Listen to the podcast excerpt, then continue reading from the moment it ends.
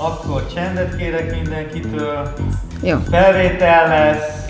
Oké. Okay. Hang forog? Forog. Egyes kamera. Forog. Kettes kamera. Forog. Liu szépség naplója. Egyes csapó. Mehet. Tessék.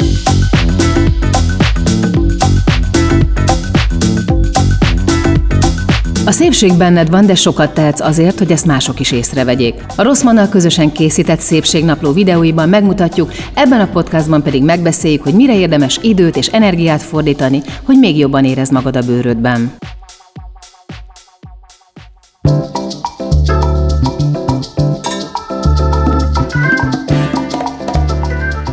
A tudatos bőrápolás talán legalapvetőbb szabálya a megfelelő fényvédelem és erős napsütés kerülése. Sajnos a napbarnulás egyet jelent a bőr károsodásával, ez viszont nem jelenti azt, hogy ne vágyhatnánk nyáron egy kis színre.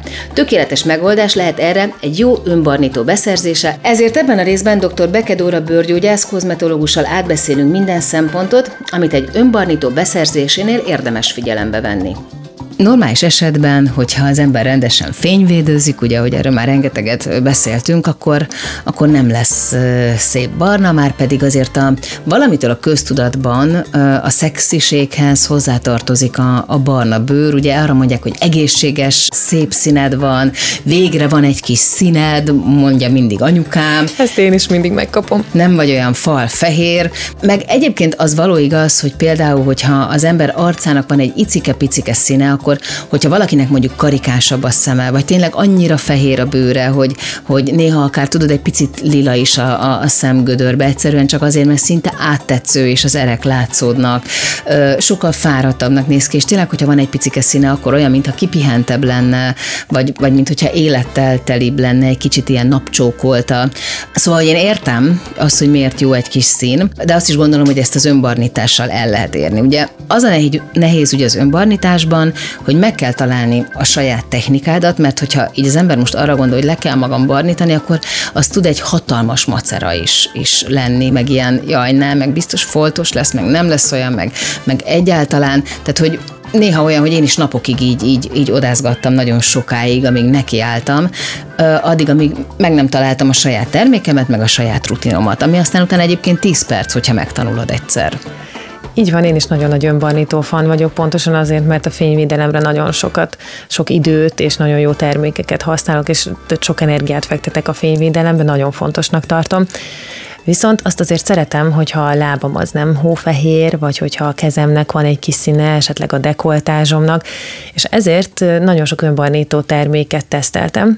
Azt gondolom, hogy ha megvan tényleg a saját önbarnítónk, és már olyan jó kis applikátorok vannak hozzá, annyiféle formula van, és az önbarnítóknak az összetétele is olyan sokat változott az elmúlt időben, hogy lehet találni olyan jó kis színt, ami nem ezt a klasszikus sár, narancssárga színt adja a bőrünknek, hanem akár a saját melanin termelésünket tudja előhívni, és ezáltal tényleg egy természetes színt tudunk kapni, a, a szaguk, és direkt így mondtam, hogy szaguk, nagyon sokat változott az elmúlt időben, és egy sokkal kellemes kellemesebb tulajdonképpen nem is lehet észrevenni ezeket az önbarnítókat mai, manapság már a testünkön. Olyan formátumban vannak, hogy a felvitele is sokkal könnyebb. Emiatt én, én nagyon tehát előszeretettel használom ezeket a termékeket. Az önbarnít gyártók azok hogy működnek? Milyen, milyen metódus alapján? Hogyan működhetnek? Nem tudom, hány fajtája van? Az önbanítók esetében a legismertebbek, és talán a legrégebbiek, ugye ez a DHA, a dihidroxiaceton, na most ezek cukornát kivonatot tartalmaznak, és ahogy rákerülnek a bőrre, az aminosavakkal kapcsolatba lépnek, reakcióba lépnek, és ezért is van ez egy kicsit ilyen égett bőrszag, amikor fölkenjük, és tulajdonképpen egy 12 óra alatt kifejtik a hatást, hatásukat, és meg lesz ez a kicsit sárgás-barna szín. Tehát Károsítja a bőrt az önbarnító? A DHA tulajdonképpen annyi kell tudni róla, hogy egy olyan anyagot tartalmaz, ami, hogyha fényjel reakcióba lép, akkor ez fotoszenzitív anyagként minősül, ami azt jelenti, hogy fényérzékenyíti a bőrt. Így a következő 24 órában, ami DH tartalmaz, azt az, az az önbarnítóval nem szabad napra menni. Erre kell figyelni. A DHA-t viszont sok esetben kombinálják eritrulózzal, ez egy másik összetevő, ami egy kicsit természetesebb szint ad, lassabban hozza ki a hatását, viszont kevésbé káros, mint mondjuk egy DHA, és ami szerintem egy nagyon jó dolog, és most nem olyan régen jött már, vagy hozták piacra, azok az önbarnitok, amik receptorokkal reagálnak, ezek az aceton hexapeptidek, amelyek úgy viselkednek, hogy a receptorhoz hozzákapcsolódnak, és nem a, a melanoidokat, tehát nem pigmentet imitálnak, hanem a saját pigmenttermelésünket hívják elő, ami azt jelenti, hogy nekünk olyan színünk lesz, mintha tényleg napoztunk volna, tehát pont annyira fog barnítani, mint amennyire a saját bőrünk engedi. Akkor mit keressünk tehát az incilistán, hogyha ezt szeretnénk? Tehát az incilistán arra figyeljünk, hogy DHA-mentes legyen, és ezt az aceton hexapeptidet keressük, mert ez az, ami a, re- a saját receptorjainkkal reagál, és melanin termelést fog előidézni, és nem melanoidokat képez. Ezeknek a, az illatai sokkal jobb, és annyi az összhátrányuk, hogy, hogy inkább egy 24-48 óra alatt fejtik ki a hatását, bár azt gondolom, hogy ez nem is annyira hátrány, mert egy egyenletesebb színt tudunk kapni. És akkor ez nem is fényérzékenyít? Ez nem fényérzékenyít. De ettől még ettől még fényvédőzünk. Tehát az önbarnító az, az ne csapjon be minket, tehát attól, hogy barna a bőrünk, attól le, le kell kenni magunkat. Akkor egy kicsit mesél nekem arról, hogy kell-e előkészíteni a bőrt az önbarnításhoz, vagy vannak-e olyan trükkök, amiktől egyenletesebb lesz a szín, amitől egyszerűen szebb lesz az egész. Mert ugye ez is állandóan probléma. Foltos leszek, itt erősebb, ott nem, akkor ezek szerint ez függ egyrészt attól, hogy milyen terméket választok, mert hogy vannak, amik eleve egyenletesebbek, tehát ami mondjuk nem a DHA. Így van, nagyon jó trükkök vannak. Egyrészt érdemes megtalálni, hogy arcra és testre különböző önbarnítót használjunk. Én testre mindenképpen a krémállagúakat javaslom, arcra akár permetet, gélállagút, vagy olyan szérumot, cseppet használjunk, amit akár a krémünkbe bele tudunk keverni, és ezek is Ugye fokozatosan. több ilyen van, amit... Szerencsére tényleg nagyon széles a paletta, tehát sok mindenből tudunk válogatni. Ami fontos, hogy azért teszteljük a bőrünkön. Tehát először ne az egész testünket kenjünk be, hanem egy kicsi területet, és nézzük meg azt, hogy nincsen rá reakciónk. Az önbarnítozásnak nagyon fontos feltétele az, hogy előtte egy picit hámlasztuk meg a bőrünket, illetve hidratáljuk megfelelően.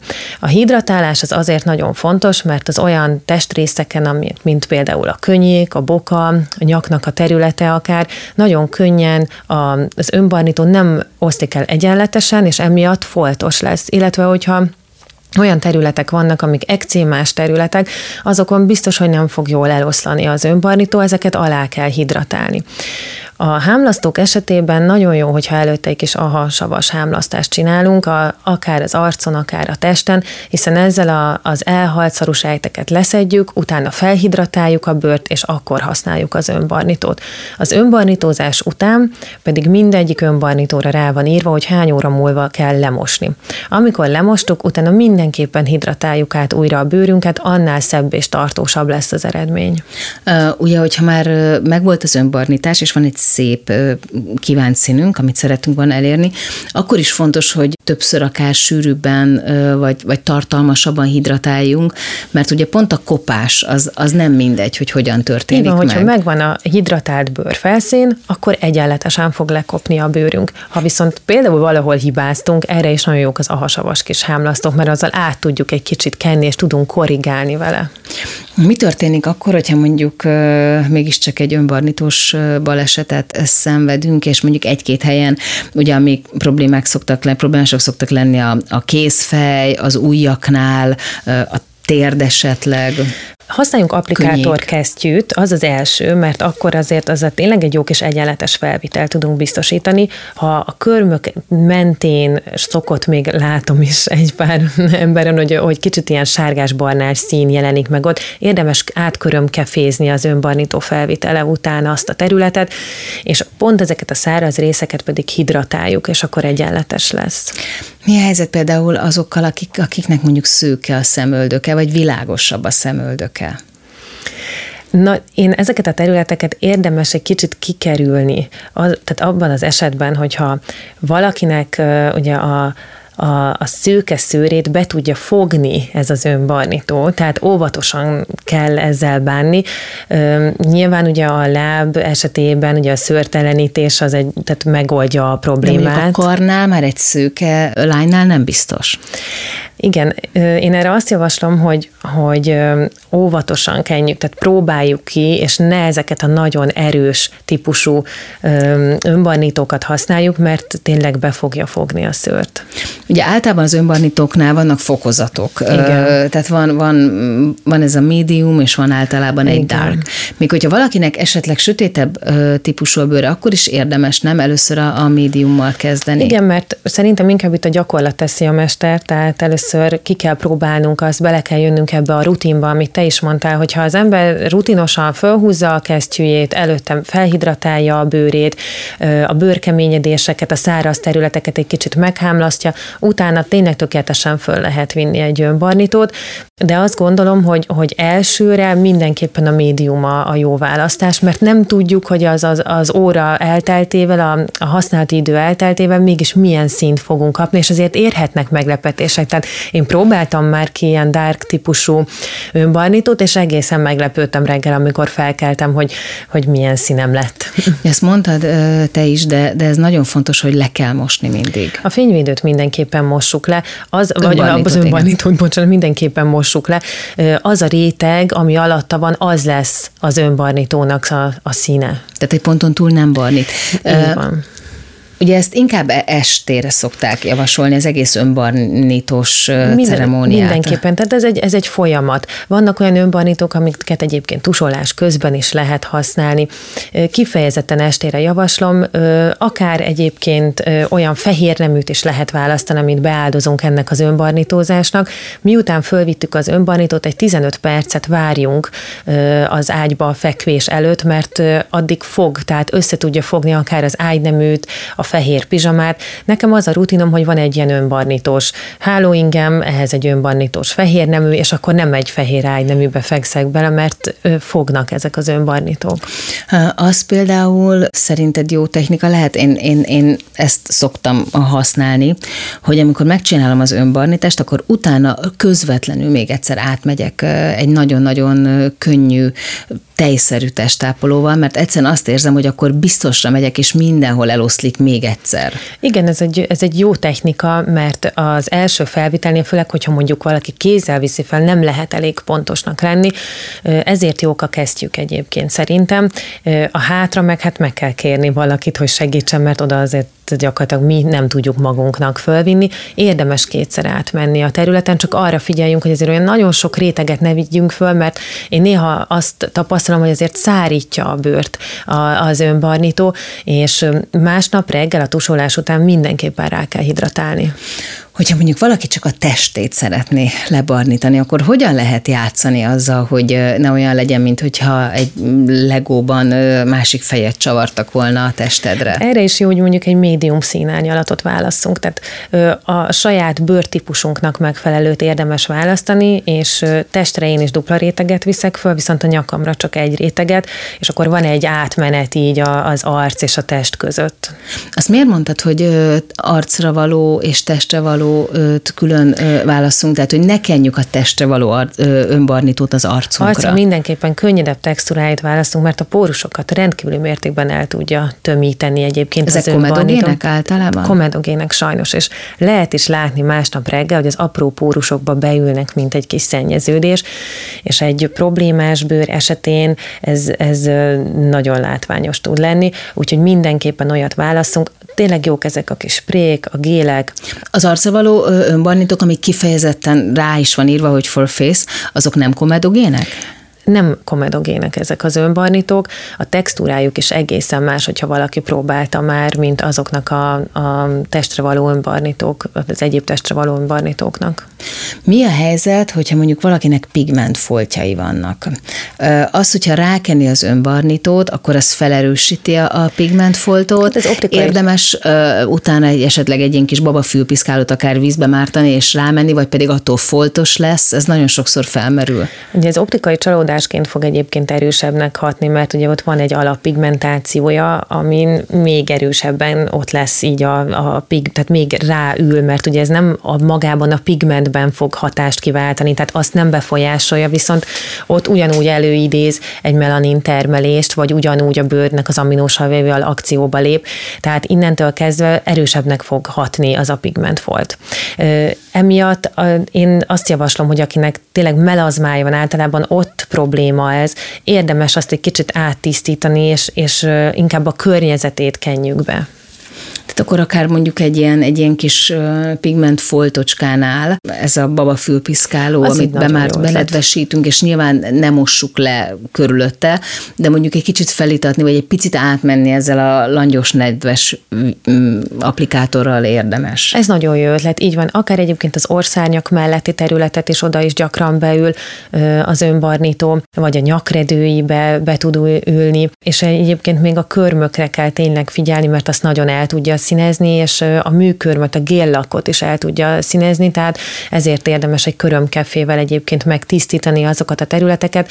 Azt is gyakran látom, hogy ugye a kéznél, ahogy a redők vannak, oda is beül az önbarnító, és azt is érdemes egy fülpiszkával, akár hogyha kicsit így áthidratáljuk, már sokkal jobb lesz az összkép.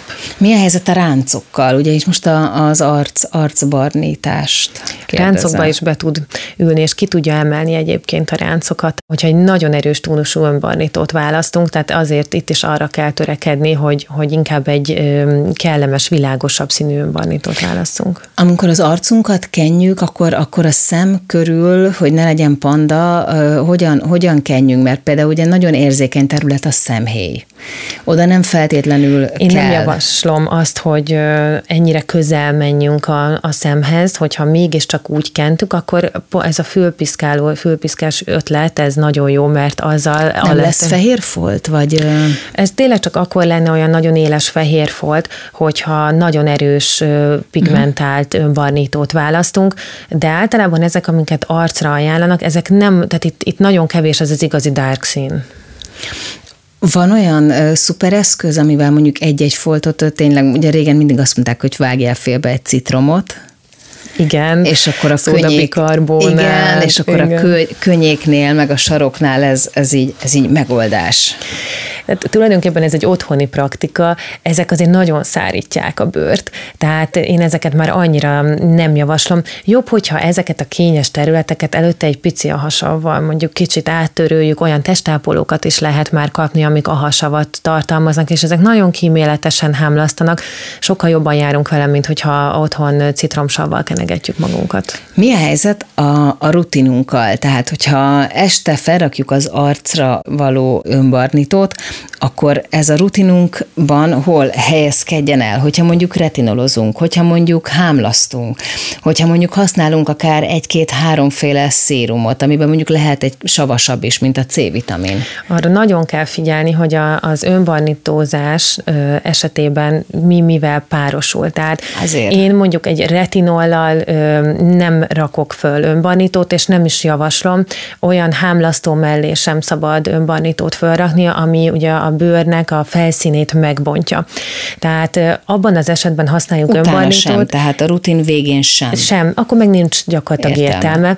értelme. A hidratáló napon legyen önbarnítónk. Tehát amikor az arcra föl, tehát van egy megfelelő tisztításunk, tonizálásunk, hidratálás, hialuronsavas szérum például, akkor pont föl lehet vinni az önbarnítót. Utolsó lépésnek. Utolsó lépésként. De akkor, amikor hámlasztunk, ez legyen egy erősebb hámlasztás, mondjuk retinollal, vagy akár egy könnyedebb gyümölcsavas hámlasztás, ne használjunk önbarnítót. Mi a helyzet az önbarnítóval, hogyha mondjuk egy problémásabb bőrre szeretnénk használni, tehát egy kifejezetten aknés, zsírosabb? Akkor mindenképpen olyat választunk, hogyha arcot nézünk, vagy hogyha melkoson is szoktak egyébként ilyen zsírosabb Igen. problémák lenni, Egyik este használjunk savat, legyen ez egy ahasav például, vagy egy BHA, mert ezzel ugye a pórusokat nagyon szépen ki tudjuk tisztítani, és utána másnap este hidratálás, önbarnító, és akkor egy kettő-három napig hidratáljuk az arcot. Tehát akkor utána a következő mondjuk két nap megint ne, csak ne használjunk. Ne használjunk, ne használjunk akkor savat, és utána pedig hidratálunk, és visszatérhetünk két-három nap után a saját rutinunkhoz. Hogyha normál bőrünk van, akkor például a, a retinolt másnap már újra használhatjuk a rutinunkban egy önbarnítás utáni napon, vagy inkább ott érdemes egy-két napot? Egy-két napot várjunk, mert nagyon gyorsan el fog menni az önbarnítónak a hatása. Uh-huh. Tehát, hogyha ezt elkezdjük utána hámlasztani, akkor igazából azt fogjuk látni, hogy tehát azzal le, le tudjuk szedni gyakorlatilag az önbarnítót. És foltos is lehet ettől? Hát, ha akkor, hogyha nem megfelelően használjuk, akkor igen. Oké, tehát akkor azért a rutinban mindenképpen úgy építsük be, hogy, hogy nézzük meg, hogy mik a hatóanyagok, és hogy vannak hatóanyagok, amikkel, amikkel nincs jóba. Így van, tehát hámlasztókkal egy napon semmiképpen ne használjuk az önbarnítókat, és tulajdonképpen szerintem a legfontosabb, hogy hidratáljunk az önbarnítók mellett, akkor tartós is lesz a hatás, és biztonságosan tudjuk használni őket. És napközben pedig ugyanúgy tegyük rá a fényvédőt. Azt mindenképpen.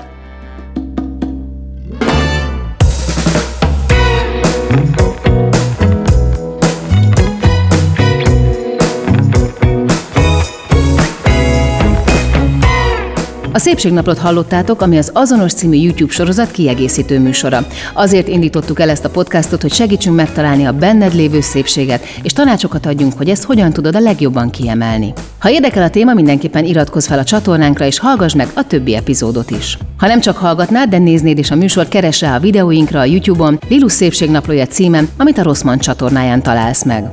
A műsor szerkesztője Zsille Sára Franciska, felvételvezetője Csomor Attila, a zenei és utómunka szerkesztő Szűcs Dániel, a kreatív producer Román Balázs, a producer pedig Hampuk Rihárd. A Szépségnaplót is Lilut hallottátok. Ne felejtjétek, a szépség tanulható. Beaton Studio Ha más podcastekre is kíváncsi vagy, hallgassd meg a Béton műsor ajánlóját. El tudod képzelni, hogy a podcastet, amit éppen most hallgattál, fél év múlva már a mesterséges intelligencia generálja? Mi sem. De ha érdekel, eljötte már a gépek lázadása. Hallgass bele az Embertelen podcastbe. Orsós Lajos vagyok, a műsor házigazdája. Egyelőre még élőben. Egyelőre. Fedezzük fel együtt, hogyan ismerkedik, randizik, mesél és vitatkozik Betty és Péter, két teljesen mesterséges intelligencia. Lajos, a podcast címét mond még egyszer, Léci. Oké. Okay. Embertelen podcast. Ez egy Béton podcast.